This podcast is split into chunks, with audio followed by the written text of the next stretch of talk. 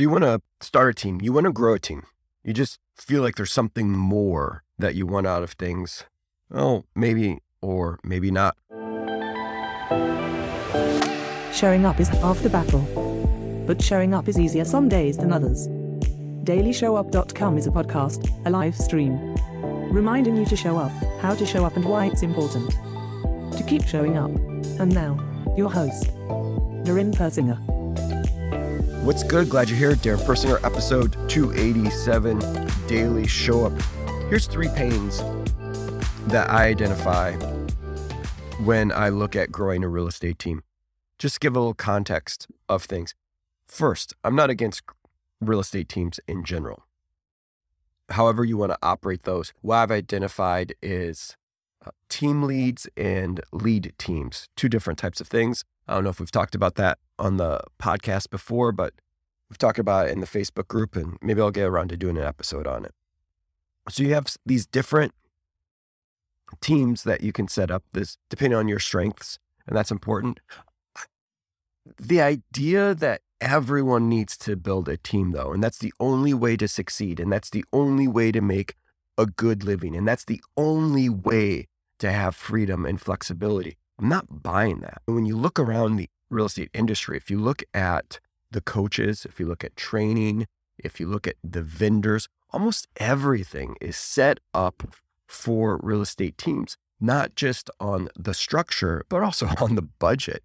Let's be real here. Like, how many solo real estate agents can uh, afford to spend $1,500 or $2,000 a month on a website platform?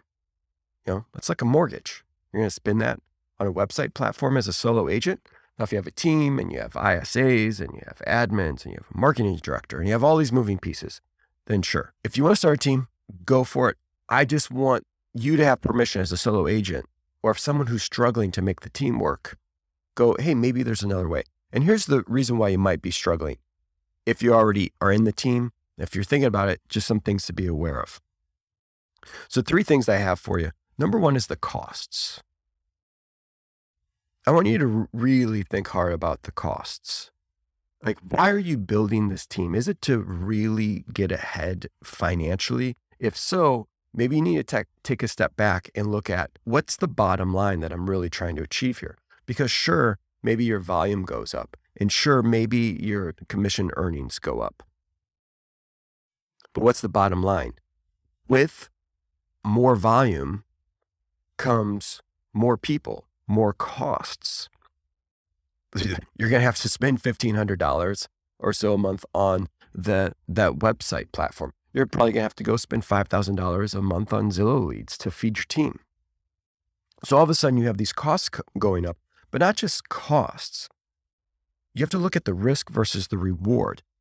And the thing that the thing that that scares me away from the team is the volatility of it, especially in a market like this where there's just less inventory, so there's less sales going on. Are you able to feed the whole team? And then you have to start going, oh, hey, admin person, because you're on salary, I have to let you go. I don't have to let go of all of my agents because I don't pay them anything, but I have to get rid of this admin. And now I have to get rid of this admin person. I have to get rid of this salary person over here. I have to cut out this contractor. And you, you just have all these fixed costs and variable costs.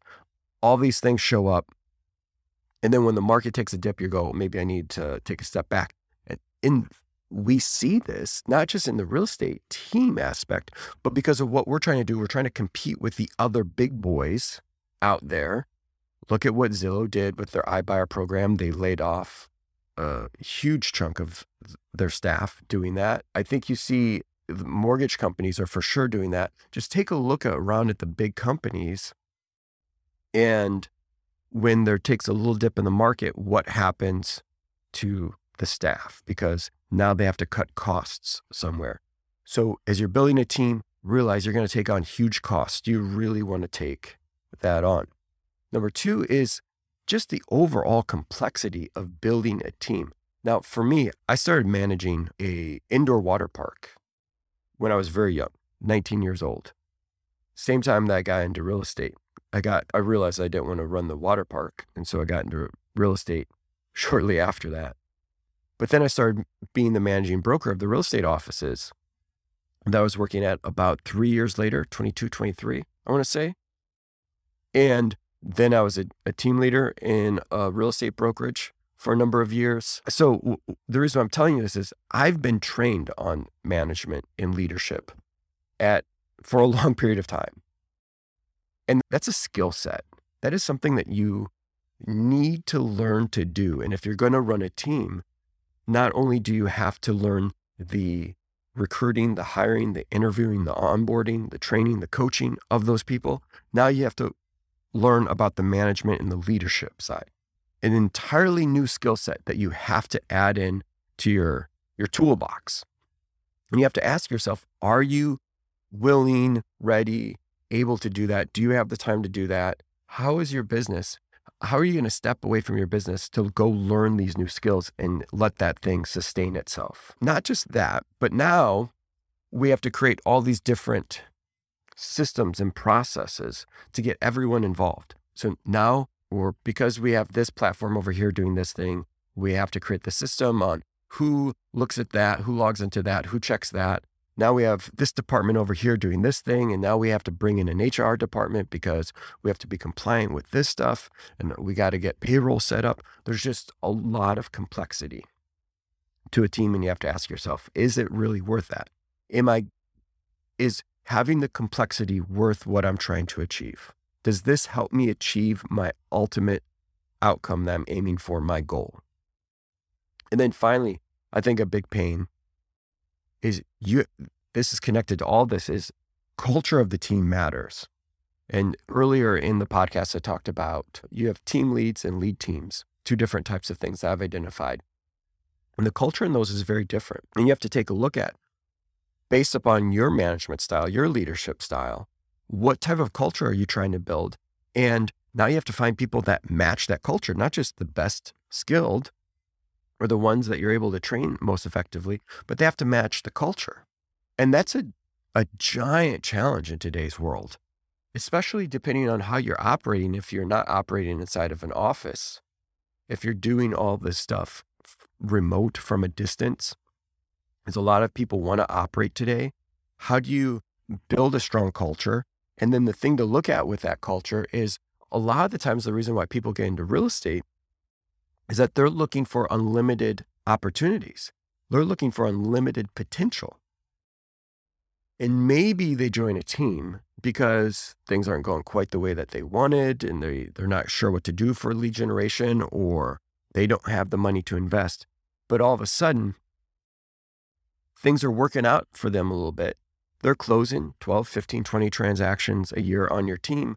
And they're like, okay, well, this is good. I'm, I'm doing good. I'm happy. I'm happy I'm making some money, I'm surviving in real estate. But then they look at you as the team leader and they see that you're being celebrated as selling 200 homes a year, that you're getting the MLS awards, that you're getting the recognition at the the brokerage meetings.